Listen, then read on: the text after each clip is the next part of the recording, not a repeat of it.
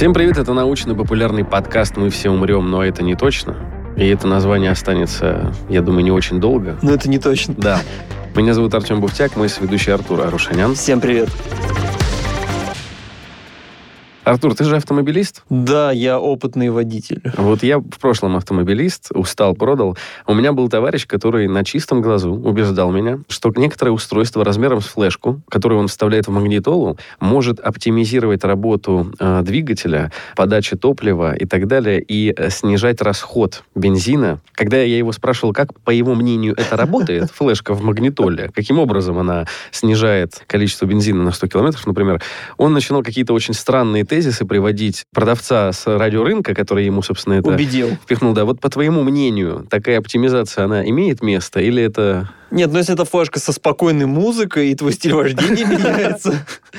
Только если так. Ты очень быстро выкрутился. Ну что ж, давай сегодня и поговорим об оптимизации, о современных технологиях передовых, в первую очередь для большого крупного бизнеса. И поможет нам в этом разобраться Михаил Гусев, один из основателей стартапа CyberPhysics и директор по развитию, а также бывший научный сотрудник Сколтеха. Здравствуйте, Михаил. Всем добрый день, Здравствуйте. коллеги. Название очень интересное. Cyberphysics, то есть физика вынесена в заголовок компании. Расскажите коротко чем занимается ваш стартап? Почему вообще возникла идея его создания? Да, это на самом деле очень интересная история. И то, что у нас в названии компании присутствует слово «физикс», тоже неспроста. А, на самом деле наша компания занимается такими прикладными задачами, как оптимизация технологических процессов, причем таких крупных промышленных предприятий, и э, в том числе предиктивная аналитика оборудования. И вот оказывается, что вот эта физика, она на самом деле используется для решения таких задач. И э, на самом деле, когда мы думали над названием компании, это было в 2019 году, когда мы еще работали в Сколтехе научными сотрудниками, а, мы понимали, что на самом деле без физики, без механики, без применения там, на самом деле численных методов очень сложно решать э, реальные задачи, но можно.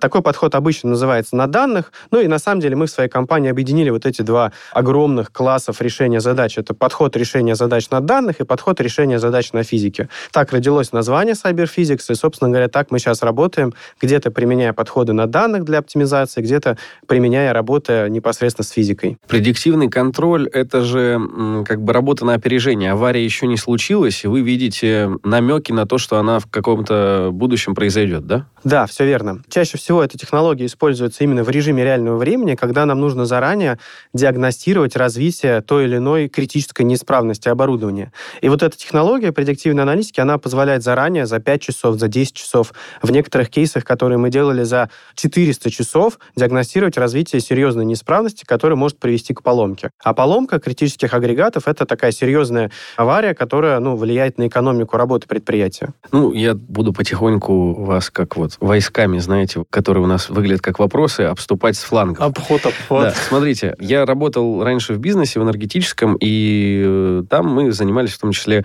ну, компания, в которой я работал, аналоговыми решениями. Вешались датчики, которые снимали частичные разряды изоляции, и по вот этим данным в реальном времени датчик передает, и по динамике смотрит, что изменяется, они предсказывали то, что, окей, здесь ухудшилась изоляция, возможно, ее пробьет, давайте, ребята, вводим аварийный режим и, собственно, не дожидаясь перитонина, это режем к чертовой матери. А вы как подходите к решению этого вопроса, если мы говорим не об аналоговом решении? Потому что если оно есть, то вы же не пришли бы бодаться уже с мастодонтами. Наверное, вы предложили что-то новое. Да, значит, это наиболее частый вопрос, который нам задают заказчики. Чем э, наша система отличается, чем она лучше от либо аналоговых систем, либо просто классических систем СУТП? И на самом деле ответ очень простой.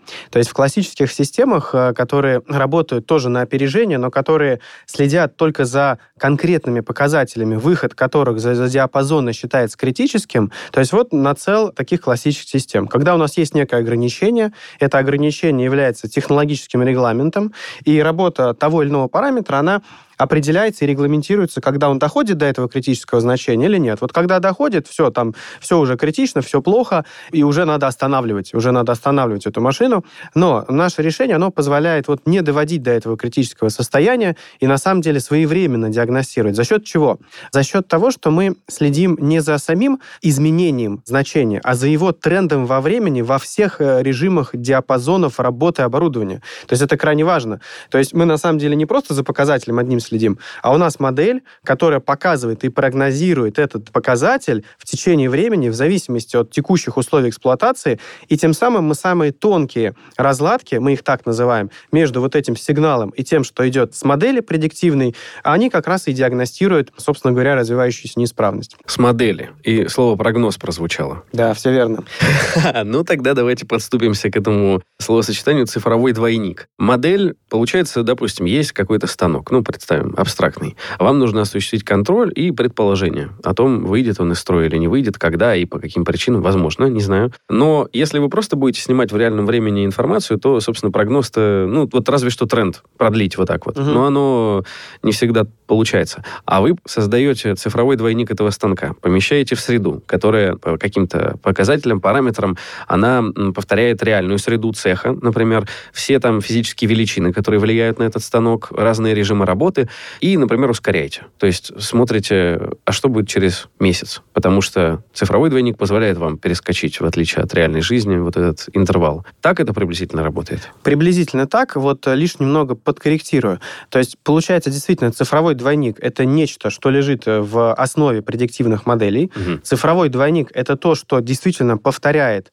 вообще тренды развития и э, работы там, того или иного оборудования, например, компрессора или, станка.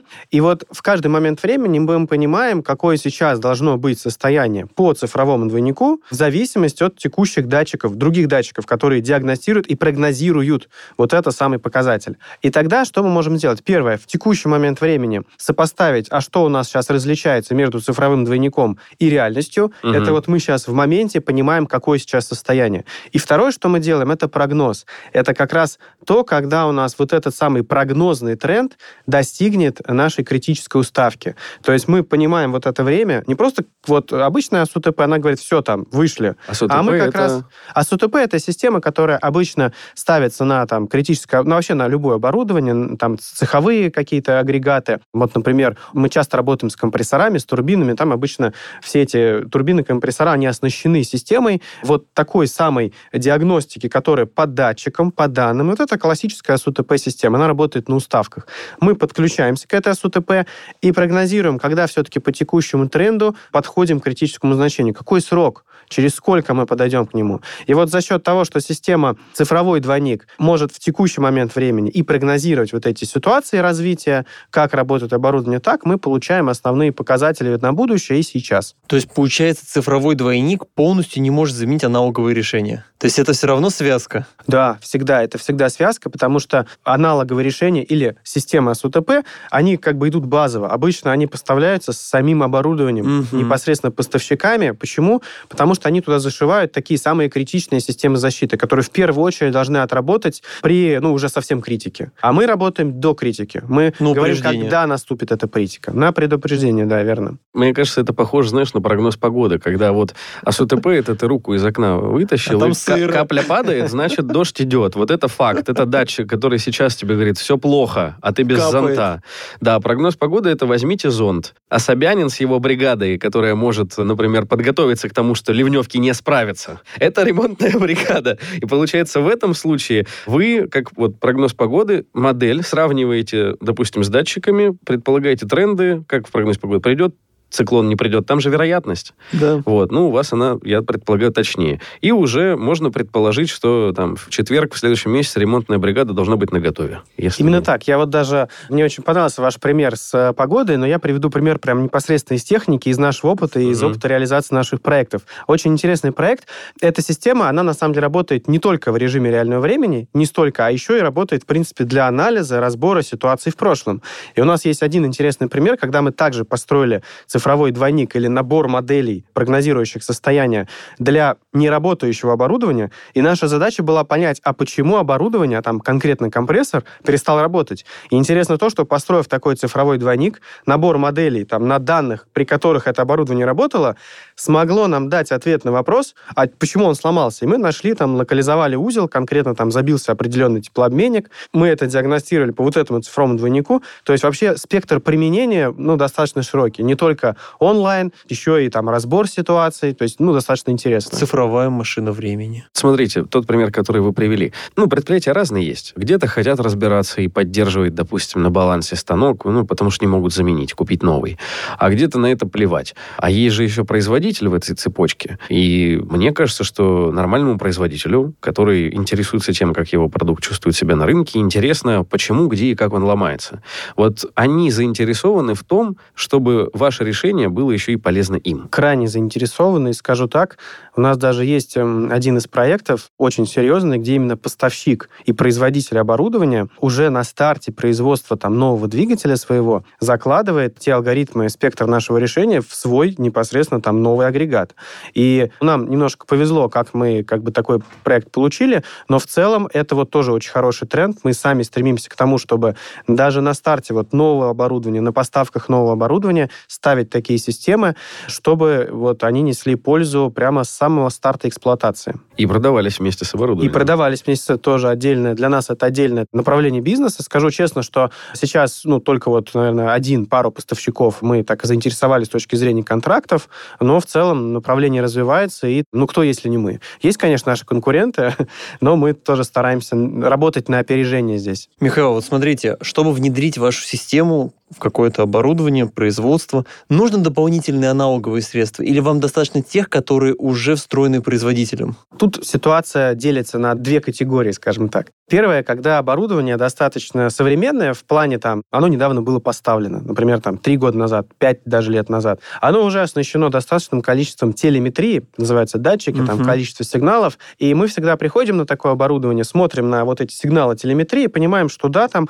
этого вполне достаточно для основных наборов диагностик, которые делает наша система. Бывает ситуация другая. Ты приходишь к заказчику и а, видишь, что у него там совсем мало таких сигналов, мало датчиков, оснащенных вот это оборудование. Тут обычно мы говорим и показываем, что недостаточно сигналов для того, чтобы нам заранее диагностировать вот те или иные неисправности, и тут заказчик идет э, в направлении того, что он дооснащает, или даже подряжает нас, чтобы мы подсказали, а какие сигналы лучше минимально дооснастить, угу. чтобы система действительно работала и несла ценность заказчику. То есть, в принципе, вашу систему можно внедрить даже на самый старый станок, оборудование, просто вопрос датчиков. Да, вопрос датчиков и вопрос критичности этого оборудования, это тоже крайне важно, потому что там на какой-то насос, у которого есть дублирование, дублирующий насос, ну, обычно видим, что это не критично. Или, например, там тоже у нас был интересный кейс, вентилятор. Тоже вентилятор ломается, его очень быстро заменяют, там нет особой ценности угу. от того, что мы заранее будем знать, что он сломается. Просто потому, что он сломается, его через час заменят. И он не такой дорогой. Ну, это как у предприятий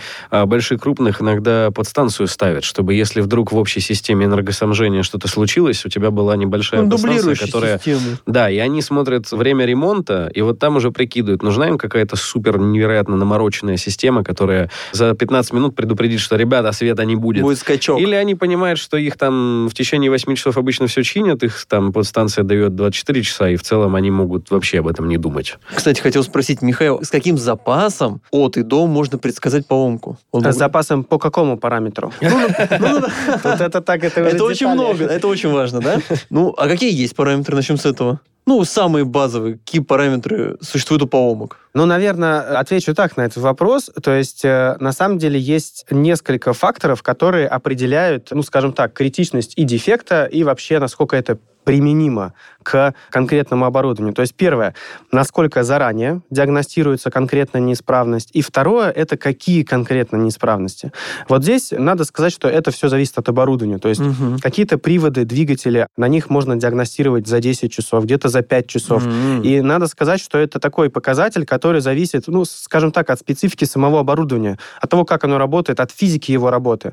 И здесь, на самом деле, у нас вот разные варианты есть. Я вот уже рассказывал ранее. То есть где-то мы за 10 часов диагностируем, где-то за 5. И это вот очень важный показатель. Второй важный показатель – это какие конкретно дефекты, а те, которые приводят к поломкам. То есть те, которые приводят к поломкам и к внеплановым простоям. Просто это очень интересно. У вас, если зайти на ваш сайт, там есть кейсы для очень разных сфер промышленности промышленности. Ну, понятно, что это там где-то плюс-минус все тяжелая промышленность, но я просто представляю себе, допустим, какой-нибудь там цех сталелитейный или, например, производственный, и там сильно отличается работа. Ну, вот есть какой-то станок, например, он там печатает что-то, и там же есть там, допустим, параметр усталость металла и вообще материала. Когда у вас материал, он просто, ну, срок жизни его заканчивается. Но мы же не можем в материалах строить датчик. Нет датчика, который, как человеческое тело, вот кровеносные сосуды опутывает этот материал, и там, получается, вам каждый раз под каждую задачу и каждое оборудование нужно придумать, ага, что может подсказать, например, как мы оценим усталость металла, что это вибродатчик какой-то или еще что-то. Вы, получается, каждый раз придумываете, как настроить физику, да, окружающую, чтобы... Э, Считать показания. Ну, то есть, да, у вас каждая задача – это же новая задача. Очень хороший вопрос. А Вы прям копаете в корень. Значит, это тоже такие очень частые вопросы, которые нам задают. Расскажу. Предыстория ответа на этот вопрос, она следующая. Дело в том, что вот э, я по образованию, мои партнеры, мой партнер, генеральный директор, с которым мы, кстати, в школе еще учились с 9 класса, что тоже очень интересно, мы на самом деле инженеры. И мы окончили Бауманский институт. И вот это вот, скажем так, жилка инженеров, которые разбираются в оборудовании, в механике, в физике того, как работает оборудование, оборудования, она, скажем так, и проросла вот в нашем решении, которое мы поставляем заказчикам. Получается, вы правы. Действительно, под каждое оборудование, там, например, печь, там печь, которая нагревает заготовки, да, такая промышленная огромная печь. У нее надо понять, что можно оптимизировать. Ну, например, там расход газа. И вот э, ты понимаешь с точки зрения физики, что влияет на этот расход газа. Калорийность смеси, то есть насколько там богат сам вот воздух, который сгорает, условно этим самим газом, потому что там всегда идет смесь. Ты начинаешь вот такой учить учитывать, потом там начинаешь понимать, ага, у нее есть зоны нагрева. Ты вот это начинаешь по полочкам разбирать и понимаешь, что да, получается, что на расход газа влияет там температура в зонах, влияет там калорийность смеси, и у тебя таким образом формируется набор вот этих тегов, параметров, влияющих на нашу там конечную цель, а это, например, минимизация расхода газа, и тогда у тебя формируется вот эта самая модель, вот этот самый цифровой двойник, который с точки зрения твоих целей начинает правильно описывать твой процесс процесс. И для другого оборудования там то же самое, компрессор, да, компрессор, там у него есть перепады давления, температуры, и вот наши инженеры, которые именно закладывают правила диагностик и те критические дефекты, которые можем диагностировать, они понимают, перепад давления тут, он влияет на то, что снижается расход, а это влияет на снижение КПД. Соответственно, когда мы имеем такую картину вот в предиктивном анализе, в режиме реального времени, мы сразу понимаем, что это идет там деградация проточной части, к примеру, или там снижение КПД КПД. И вот это уже можно выводить операторам, тем, кто следит уже с точки зрения железа за оборудованием. И да, действительно, это такие уникальные инженерные знания, компетенции, которые закладываются в наши модели, в наши решения. Ну, а мы их берем из больших специалистов-инженеров, которых достаточно в нашей компании, которые как раз и понимают, как с точки зрения физики, механики работает каждое оборудование. Потому что в печь ты датчик не поставишь. Там Тяжело. никакое оборудование при таких температурах работать не будет. Но можно сделать модель и посмотреть, где что как распределяется. Вот отсюда у меня сразу вопрос. Вот вы говорите, что так глубоко приходится копать в каждое техническое решение, да, в каждое оборудование. Но вот есть у меня компрессор. Я прошу вас его мне оптимизировать. Артур, что такое компрессор? То, что воздух дует. Ладно. Не компенсирует который. Не-не, который дует. В общем, дует воздух, не суть. Насос, компрессор, все вот это. Так-так-так. И вы ко мне приходите, и я, получается, должен его отдать, чтобы вы его по винтикам разобрали и изучили? Как это работает? Работает очень просто. Обычно те производители, которые поставляют оборудование, они поставляют вместе с оборудованием мнемосхемы, чертежи рабочие. И на самом деле наши инженеры они запрашивают вот эти вот э, материалы об этом оборудовании, и этого вполне достаточно, чтобы сопоставить вот место расположения датчика и то, какую конкретно диагностику мы можем сделать на основе анализа По этих винтикам сигналов. не надо разбирать? Нет, разбирать не надо. И более того, я скажу так, наши инженеры, они вообще работали ранее до этого вот предприятия, где они просто видели в разобранном виде вот эти все оборудования, компрессоры там. Поэтому тут нет необходимости, они это и так знают, им достаточно посмотреть на чертеж, они увидят там, какие характеристики, какие параметры, и выпишут нужный список диагностик, который для конкретно этого агрегата подходит. Это вот то, что касается предиктивного анализа. А вы же еще затронули историю про оптимизацию в примере с печью. И у меня вот такая картина тоже сформировалась, когда я готовился к, к нашему эпизоду. Вот хорошо. Есть, допустим, какой-то производственный процесс. Да, ладно, двигатель внутреннего сгорания. Там есть система впрыска топлива и так далее. Но если у меня в целом производитель не заложил такого вот тонкого инструмента контроля, то есть чуть больше дать топлива, чуть меньше. Если у меня просто диаметр, например... Господи, Выходного отверстия. Ну, короче, да, вот он есть такой. Как я могу на него повлиять и оптимизировать, если производитель оборудования в целом вообще не закладывал тонкой настройки? Вот как тут оптимизировать, мне интересно очень. Вот, допустим, с печью вы про газ сказали. Ну, хорошо, если там можно смесь, допустим, предположить, в какой концентрации она будет. А если, например, такой возможности нет, то как решать этот вопрос оптимизации? Да, это тоже очень хороший вопрос. И причем ответить я могу на него как, э, скажем так, положительный кейс, так и отрицательный. Давайте. Давайте начнем с отрицательного, чтобы было интересно. Вот как ни странно, по форсункам у нас даже есть опыт по примерно вот той проблеме, о которой вы говорите. Действительно, в нашей практике мы работали, у нас непосредственно был проект, и мы оптимизировали э, впрыск э, топлива через форсунку с очень тонкой настройкой. Это была форсунка зарубежного производителя, нас нанял этот производитель для того, чтобы мы с помощью нейросети оптимизировали впрыск топлива. И нам это удалось. Ну, мы не знаем, какие эффекты потом в итоге производитель получил, сэкономив определенное количество топлива, но факт то, что там действительно работа была крайне ценна, и поставщик, э, наш заказчик, он, собственно говоря, использовал потом эти результаты в режиме реального времени, используя там вот эти нейросети, определяющие впрыск топлива. Мы знаем, как решать такие задачи. Мы решили предложить это решение, в принципе, нашим отечественным производителям. Что оказалось? Оказалось, что действительно вот настройки вот этой системы управления, она там, ну, действительно очень важная в этой форсунке, не позволяют делать вот эту тонкую настройку. Ну и, по сути, у нас не пошел проект из-за этого. То есть мы сказали, смотрите, мы вот умеем вот это с помощью нейросети оптимизировать вот этот впрыск, но вот столкнулись с такие конструктивные ограничения, нам сказали, не, ребят, это все действительно хорошо,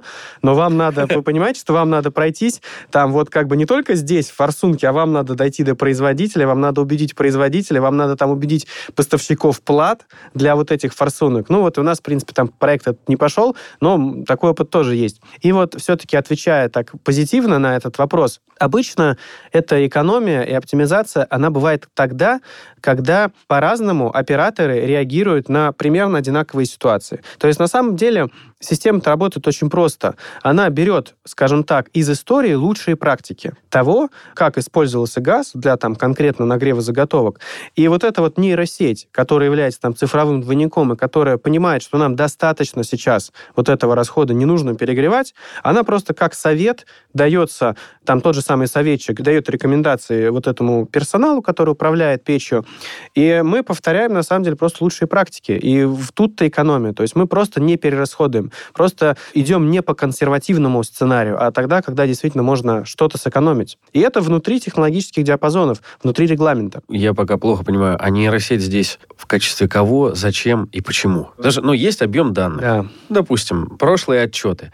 Э, вы их можете систематизировать, проанализировать, Нейросеть, почему вообще вы пришли к ее использованию? Ну да, казалось бы, вот очень такой простой вариант – это взять, собрать все лучшие практики и сказать, все, сейчас применяю э, эту лучшую практику вот конкретно сейчас. Но суть состоит в том, что не всегда условия, которые сейчас, они в точности соответствуют условиям, которые были тогда. Может отличаться там геометрия, может отличаться масса, там, ну, например, заготовка, если мы говорим о печи. Может отличаться калорийность смеси, которая точно такая же, ее не было. Поэтому основная особенность нейросети, которая вот является цифровым двойником в данном случае, она делает правильную аппроксимацию между вот этих данных. То есть, получается, она схватывает физику этого процесса и может интерполировать и экстраполировать вот эти самые прогнозные значения в ситуациях, которые рядом, которые между, которые немножко отличаются от того, что было в истории. То есть для этого и нужна нейросеть. Ну, то есть здесь нейросеть... цифровой двойник. Во, она в первую очередь алгоритм скорее. Не вот в массовом сознании есть нейросеть, она вам что-то генерит, там, картинку. А здесь, получается, это в первую очередь система, которая может сравнивать. сравнивать Правильно, данные. которая не просто берет ага, вот здесь у нас было лучше, и мы это используем. А она берет, нет, у нас сейчас ситуация немножко другая, значит, надо подкорректировать. Вот этот алгоритм ее позволяет корректировать вот эти вот уставки на управляющие параметры, чтобы нам добиться нужных нам целей оптимизации. Неожиданно.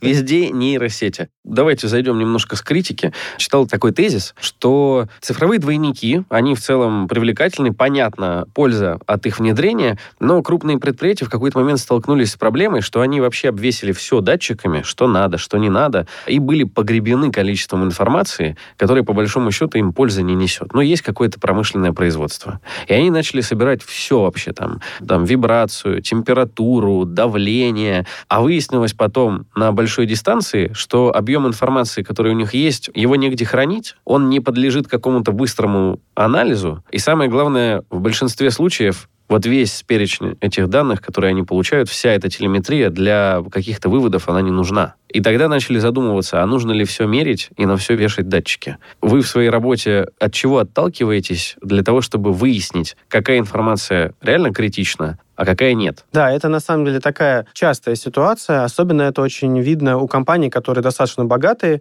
которые оснащают действительно все, что нужно. Но, если честно, то чаще все-таки мы встречаем ситуации, когда идет недооснащение. Но и такие ситуации с э, большим количеством информации мы тоже встречали. И как мы с этим работаем? Вот особенность нашего подхода, она состоит в том, что мы не работаем как черный ящик. То есть вот эта нейросеть, которую вот именно мы делаем в нашей системе, для ее работы не нужно вот весь этот массив огромный брать, и она что-то нам дает на выходе. Мы как раз подходим с точки зрения механики, физики, и вот наша основная задача выделить из этих 12 тысяч, вот у нас на практике там максимально было 12-16 тысяч тегов, нужные, которые определяют то, что важно и критично для конкретного оборудования. И вот здесь уже приходится подключать э, естественный интеллект, там силу и работу наших инженеров, которые правильным образом там это все декомпозируют на единицы, на узлы, на подшипники, на конкретные неисправности в привязке к этим подшипникам.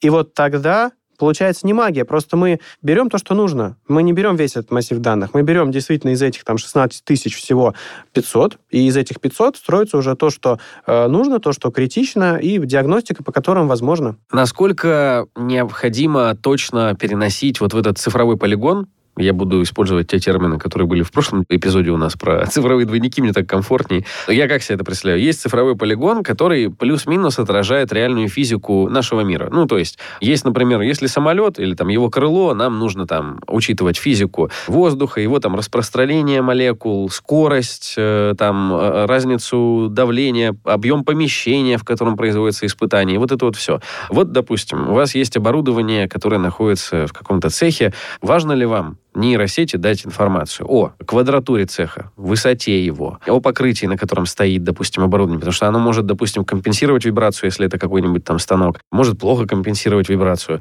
о соседях, о, например, там изоляции какой-то, или там э, расположении силовых каких-то установок, трансформаторов и так далее. То есть насколько глубоко вы физику реального мира переносите в модель, насколько это критично? Да, действительно, это важная задача, вот учесть все-таки тот набор факторов, факторов, который влияет на функциональность, на работу оборудования, чтобы мы могли выполнять там эти диагностику или оптимизацию. Я приведу простой пример, который гораздо ну, более понятный. То есть вот, например, есть работа там, ну, конкретной печи. Это там уже не такая не печь проката заготовок, а доменная печь. И вот оказывается, работа этого оборудования, этой печи, она зависит от сезонности. Сезонность — это, соответственно, температура в цеху, температура там на улице. И оказывается, что там расход материалов или те параметры, которые вот технологически в моменте сейчас идут, и там как процесс идет, это все зависит от вот этой температуры. Часто, оказывается, достаточно учесть вот эту температуру, там, например, в цехе, да, температуру на улице, и уж сильно детально там какой пол, с таким мы не встречались. Ну, просто потому что мы понимаем, что, да, там, с точки зрения демпферов, с точки зрения там вибрации, оно может влиять. Но вот с точки зрения того, что как у нас работает оборудование сейчас, ну, достаточно таких вот простых вещей, которые действительно там, мы видим и по данным, что тренды, например, э, зимой-летом, они немножко другие. Вот это стараемся учитывать. Хорошо. А сам материал печи, то есть материаловедение, из чего у нас что состоит? Это же нужно учитывать в такой модели? А вот смотря для чего. То есть для каких-то целей нужно. Вот у нас, например, с точки зрения печи, есть две задачи. Первая задача это там оптимизация расхода газа, например, да. Вторая задача это контроль качества прогрева заготовки, контроль качества прогрева металла. И вот в случае того, когда мы должны учесть еще и прогрев заготовки, мы обязательно должны учесть то, а как физически ведет себя печь, какое там у нее пространство, какая геометрия. Ага. И в этом случае мы подключаем физико-математическую модель. Вот это крайне важно. А для ее уже создания используются и там материалы стенок, и геометрия, и полностью чертежи. И только тогда мы уточним нашу вот модель, которая ну, дает нам экономию по газу, еще и критерием того, что мы должны все-таки прогреть заготовку, чтобы она у нас в цех или там дальше в прокат ушла с нужной температурой. Вот да, я к этому и вел, потому что, ну, чаще всего, мне кажется, у всех какая возникает картина про цифровые двойники? Это, значит, такое помещение цифровое 3D, там стоит подробная 3D-модель из чертежа, где вот эта печь там или турбина, или, работает. или форсунка, и вот вы смотрите так на монитор, и вам показывают, показывает, как эта форсунка впрыскивает топливо. Ускоряете время. Да, а важно же помнить, что это способ визуального представления данных. И на самом деле весь наш мир это типа, ну, его можно писать уравнением. То есть на любое событие есть уравнение, которое описывает. И я вот к этому вел. Важно ли нейросети описать уравнением физику, какое сопротивление у топлива конкретного, с материалом форсунки конкретного, разница при скорости выплевывания топлива из форсунки. Или вы можете взять просто данные, не объясняя модели физику, алгоритму нейросети, и ей этих данных будет достаточно достаточно, чтобы выстроить тренд. Ей не надо понимать, как в реальном мире один материал с другим э, соприкасается и какая физика. Вот этот момент. Да, это очень интересный момент, потому что мы ради этого момента даже придумали новый термин у себя в компании. Это нейрофизичные модели. Нейрофизичные. Нейрофизичные модели, да. Mm-hmm. Что это означает? Это означает, что нейросеть, она перестает работать как черный ящик. Она на самом деле работает как повторение уравнений физики и связи вот этих физических параметров друг с другом. И э, выходит, что вот те самые инженерные знания, которые нам дают, вот какие параметры у нас влияют на процесс, на самом деле это все те же же самое уравнение. То есть мы бы могли и вместо нейросети взять уравнение, но поскольку у нас есть полный набор данных, и поскольку в уравнениях обычно меньше коэффициентов настроечных, ну там y равняется x плюс b, f равняется ma, всего лишь две, там, три переменные, а в нейросети их больше, и поэтому нейросеть, она может более точно давать, на самом деле, вот эту интерполяцию физики, и мы вот это используем. Вот этот вот именно фактор мы используем в своих моделях. То есть, если я правильно понял, то достаточно работы с данными все-таки.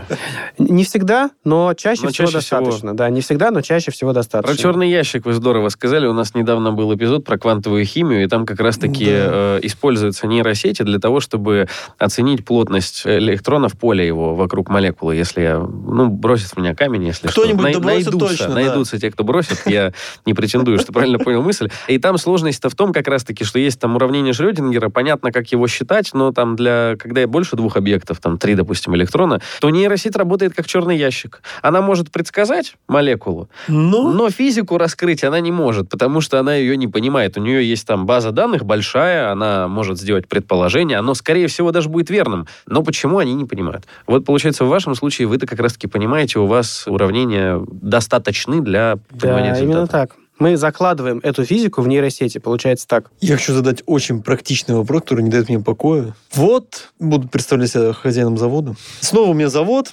Снова я позвал Михаила. Говорю, Михаил, ничего не работает, почините, все плохо. Вы починили, все там придумали, нейросеть, датчики. Чтобы я этим управлял, вы мне ставите какой-то стенд, компьютер, кого-то мне обучаете. Как вот э, в физическом представлении это интегрируется в мое производство? Да, у нас это называется проекты внедрения. То есть мы, когда свой софт ставим заказчику, у нас обычно есть внедрение проекта. Внедрение подразумевает поддержку.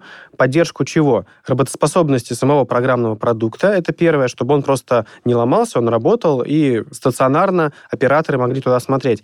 И второе, что самое важное, это вот эти прикладные модели, предиктивные или оптимизационные, чтобы они тоже тоже обязательно э, не теряли своих свойств, там, предиктивных или оптимизационных. А это крайне важно, потому что оборудование меняется, подшипники заменяются. Угу. И чтобы вот эта модель дальше работала, на самом деле ее надо дообучать. Дообучать на новых режимах, калибровать на новых режимах. И мы, ну, мы как вот инженеры, но у нас в команде есть и дата-сайентисты, мы понимаем, что сделали инструментарий непосредственно в своем решении, который позволяет это делать непосредственно специалистам на заводе. Там нет никакого кода, там просто пару кнопок, надо дообучить модель, собрать там набор недельных данных, модель будет дообучена.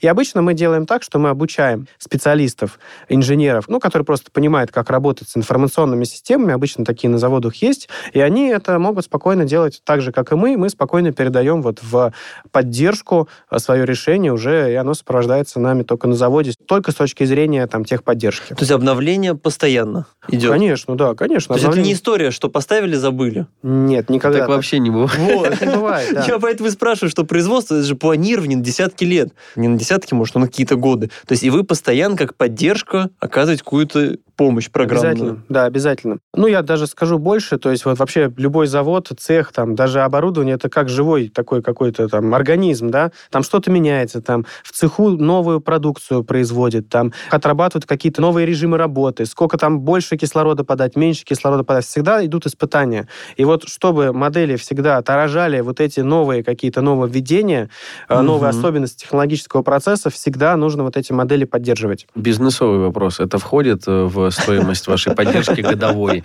Или там есть опции, которые надо докупать? Ну, это очень просто. То есть мы поставляем лицензию и э, работы, то есть вот проект внедрения, и обычно у нас поддержка модели, она отдельно осмечивается, и поддержка лицензии, она осмечивается отдельно. Подписку купил. Так вот, прошел год, они что-то изменили в предприятии, и нужно вносить корректировки. Вот это в поддержку входит следующего года, они продлили? Или это еще ряд работ дополнительных? Не, обычно это входит, то есть ага. обычно это входит, и ну, спокойно там нам коллеги звонят, и мы что-то доделаем. Но обычно мы сами сейчас следим очень внимательно, потому что, как ни крути, мы с 2019 года работаем, и наша задача, чтобы каждый заказчик пользовался максимально полно. Ну, то есть мы это в наших интересах. То есть все равно удаленный доступ, какой-то мониторинг Обязательно, обязательно. Сейчас у вас работа на зачетку. Именно так, да. И получается, обучив сотрудника на заводе, по десятибальной шкале оцените, а, насколько сложно разобраться в вашем оборудовании относительно такого программного продукта, как, ну, например, 1С бухгалтерия. Вот. Ну, я предположу, что такое существует. Не будем называть, чтобы нас не затаскали по судам. Ну, вот что-то такое мне пришло Один, в голову. Один. Да. Один, да, С, причем, и вот э, бухгалтерия. Ну да, конечно, я видел похожие системы, как они работают. Тор 1С. Да-да-да-да.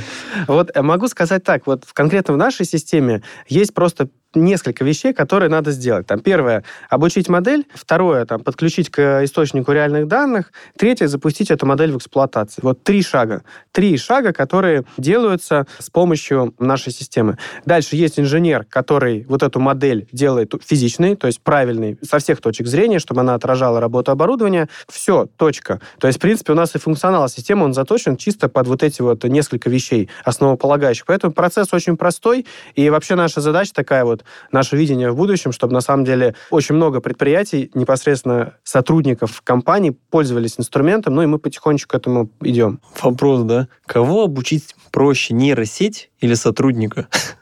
Конечно, нейросеть, потому что в нейросети у нас одна кнопка «Обучить». У меня был вопрос, но ты сейчас меня выключил просто из диалога этим вопросом, если честно, Артур. Почему? Ну, как-то я не ожидал, что ты так будешь ставить вопрос, блин. Дальше, как это? Позвольте мне чуть-чуть попрепарировать вас. Вот ваш продукт, который вы делаете, он прям 100% оригинальный или все равно необходима какая-то интеграция? Ну, к чему я веду? А, есть там какие-то мастодонты рынка, и, например, нам надо построить, рассчитать там архитектуру какого-то здания. Уже есть продукт, допустим. А компания поменьше, она предлагает какое-то решение для конкретного производителя, которое позволяет так подкрутить общий продукт, там, допустим, о, о Бобе, например, там какой-нибудь мотлоп или еще что-нибудь, а, авто код. Вот, такие продукты. Ну, предположим, что они, да, существуют. Но мне их функционала недостаточно для решения своей задачи. Но на рынке наверняка есть человечек, который уже для моего сегмента бизнеса, производства придумал решение. Вот в вашем случае вы интегрируете свое решение в какую-то большую там SAP-систему или еще что-то? Или это отдельный продукт, полностью вами разработанный, который ставится рядышком? Ну да, во-первых, это отдельный продукт, э, который нами разрабатывается, и он даже зарегистрирован в отечественном реестре. Это первое. То есть это самое важное, что сейчас, в принципе, всем заказчикам очень важно. Это, во-первых. А во-вторых, он гибкий. То есть на самом деле, если у заказчика есть какая-то крупная информационная система, к которой он привык работать, мы обязательно делаем интеграцию, чтобы брать оттуда данные, брать данные, например, технологического процесса. И тогда вот в наши работы входит интеграция с этой системой. Бывают случаи, когда у них есть уже даже готовая визуализация. И вот эта готовая визуализация, они тоже к ней привыкли. И, ну, зачем им что менять там на нашу? У нас она все равно своя какая-то особенная, мы там ее делали под свое видение.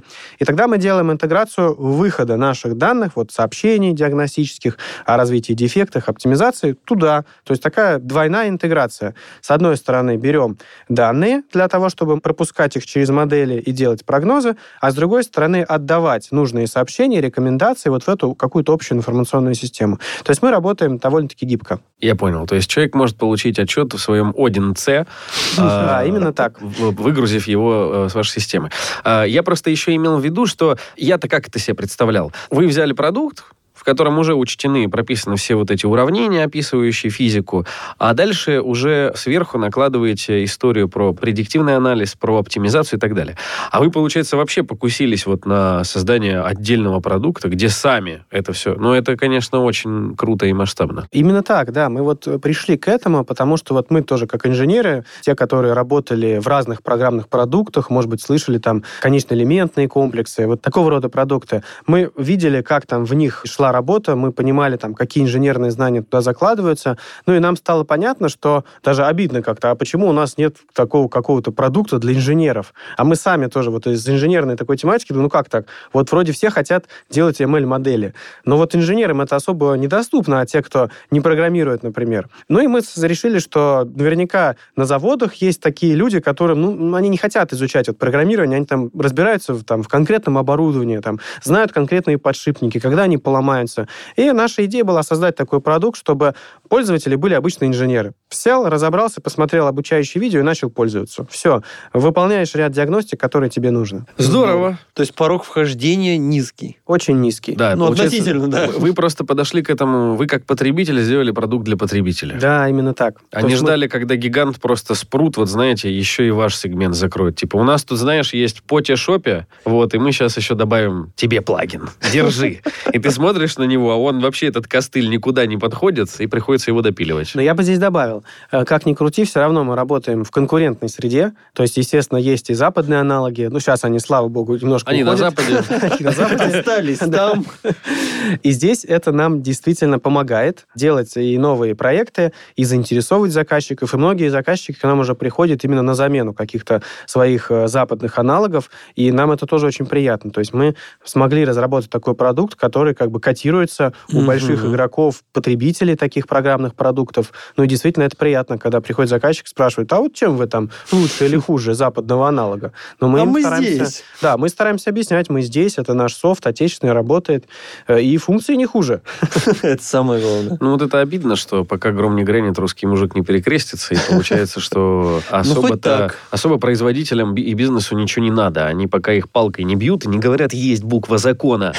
Должен быть контент защищенный, у тебя программное обеспечение должно быть не западное.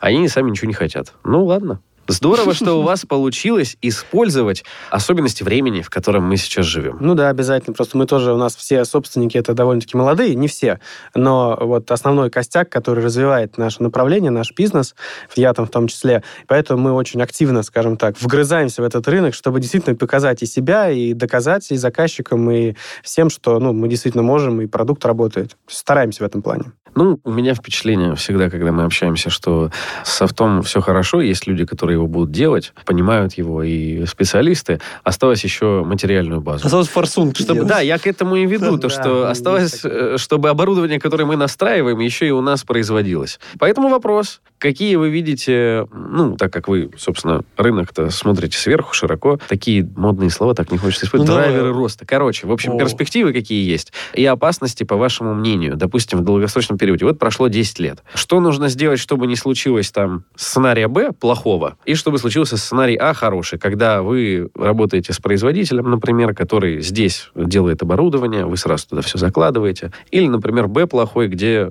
производителей вообще нет, и мы обвешиваем какими-то датчиками на элементарной базе Советского Союза советские станки и что-то там получаем, наверное.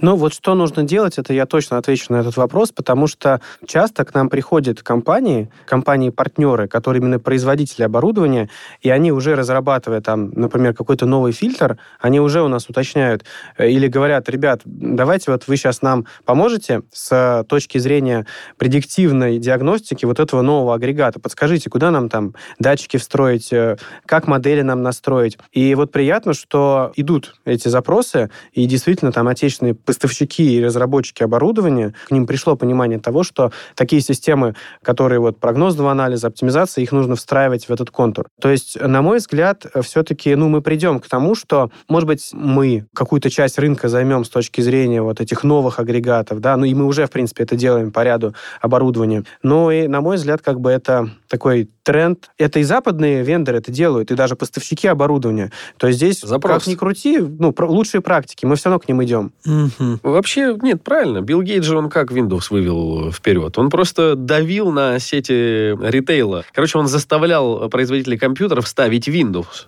О, и даже... Столманом, ну, почитай, почитай. Он там, он тот еще, как это, шантажист и террорист. Э, вопрос, который мы задаем всем и всегда. Послушал нас э, сейчас, например, в этом году выпускник школы, а либо, например, человек, который заканчивал обучение по программе бакалавриата, думает о магистратуре. Вот для школьника и для студента-бакалавра. Какие вы посоветуете обратить на какие области науки, какие знания необходимы, чтобы начать заниматься тем, чем занимаетесь вы? Он послушал, ему понравилось, о, хочу работать в такой компании, заниматься такими-то вопросами, задачи интересные. Что нужно знать? Базовый уровень каких знаний точно должен быть у человека, который вот работает в вашем сегменте? Ну, я скажу так, вот чисто, например, IT-часть, вот, например, у нас есть разработчики, которые разрабатывают продукт. Они, на самом деле, даже не знают, как работает оборудование, им это не нужно. Но у нас есть инженеры, которые дополняют и которые вот выстраивают эти модели. Поэтому с точки зрения вот школьника и магистранта, да, который сейчас учится, я бы все равно порекомендовал вот первое, это точно программирование, потом понимание механики физики. Три вот этих вещи основополагающие, они... А, еще какую-нибудь робототехнику или электронику. Потому что все равно, как ни крути, вот эти вот даже осутопые системы, надо влезать, понимать, как это работает, понимать, как идут сигналы, понимать, там, откуда они берутся, что это за сигналы. И вот, мне кажется, вот эти несколько вещей позволят заинтересовать и школьника, ну, магистранта уже более осознанно, так, чтобы прийти к тому, чем заниматься. Я как-то делал диссертацию и познакомился со специалистом, который занимался все время расчетами. Ну, расчетами аэродинамики, сложных там тепловыделяющих сборок атомного реактора, гидродинамики. И мы с ним встретились через пять лет, и оказалось, что он вот из этой области перешел в область IT, в область программирования, в область этих ML-моделей. И насколько мне было интересно с ним пообщаться, потому что я вот понял, что да, действительно, даже вот тот багаж знаний там по механике, по тому, как вот физично все происходит, он даже в нейросетях там и вообще в каких-то других задачах очень применим. То есть, как ни странно, ты можешь вот эти вот нейросеть э, не искусственно, а такая естественно, нам позволяет переносить вот эти все вещи, которыми ты там когда-то занимался, которые там ты вот понимаешь очень хорошо, на новые. И вот, на мой взгляд, вот на стыке вот этих вещей и рождаются какие-то такие инновации, которые потом могут становиться новыми бизнесами. Ну, как нам говорил один из гостей, что программирование — это способ общения с компьютером, но надо знать, о чем с ним общаться. Во-во-во, да, это либо у вас в компании все полукровки, то есть они и физики, и программисты, например, либо у них есть полукровка, который чистокровных физиков, чистокровных программистов стыкует, переводит туда и обратно да, речь. Да, да. Но все идет к междисциплинарному подходу, и, наверное, уже э, либо надо быть очень крутым специалистом в узкой отрасли, либо многопрофильным. Да, здесь поддержу. А куда посоветуете идти учиться? Ваши личные симпатии? Мгм. Кому принадлежит ваше сердце? Ну, я на самом деле хотел бы отдать должное Сколковскому институту наук и технологий. Дело в том, что я преподавал до этого в Бауманском институте, потому что я оттуда, собственно говоря, вышел, там, ди- кандидатскую диссертацию защитил. И вот после того, как попал научным сотрудником в Сколковский институт науки и технологий, понял, вот насколько там такой интересный подход к обучению магистра. Да, там только магистр, там бакалавров нет. Там всесторонняя и практика, и вот эта электроника, и вот эти вот IT-направления, в том числе и Data Science направления. И там все это скомпоновано так, что студент получает необходимую ширину знаний, вот этот бэкграунд, и дальше он может, в принципе, двигаться уже либо в узком направлении, в каком-то из этих вот конкретных там тем. И мне вот это очень понравилось. А мы вот когда были там научными сотрудниками, мы сами тоже такие прикладные вещи делали, например, беспилотник. Мы, например, вместе с группой студентов сделали на протяжении нескольких курсов беспилотник, там, ну, доводя его до полетного состояния. Крайне интересно. Мы использовали вот эти все цифровые двойники, физмодели, аэродинамику, все вот это подключали. Здорово. И когда вот ты понимаешь, что если бы ты вот был одним механиком и работал только с подшипниками, конечно, это интересно узко, но вот это достаточно так не широко. А вот там все это компонуется, и ты понимаешь, что ты любого там студента возьми, если он хоть чуть-чуть заинтересован тем, что ты делаешь, ты его можешь заинтересовать и своей задачей, и подходом.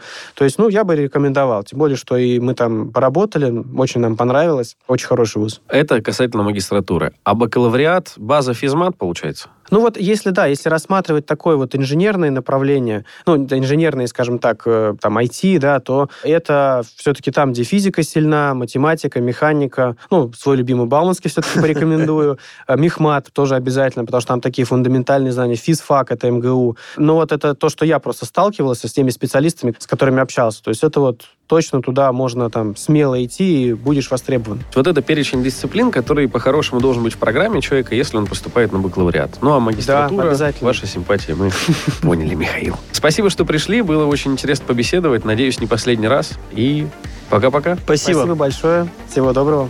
Пока.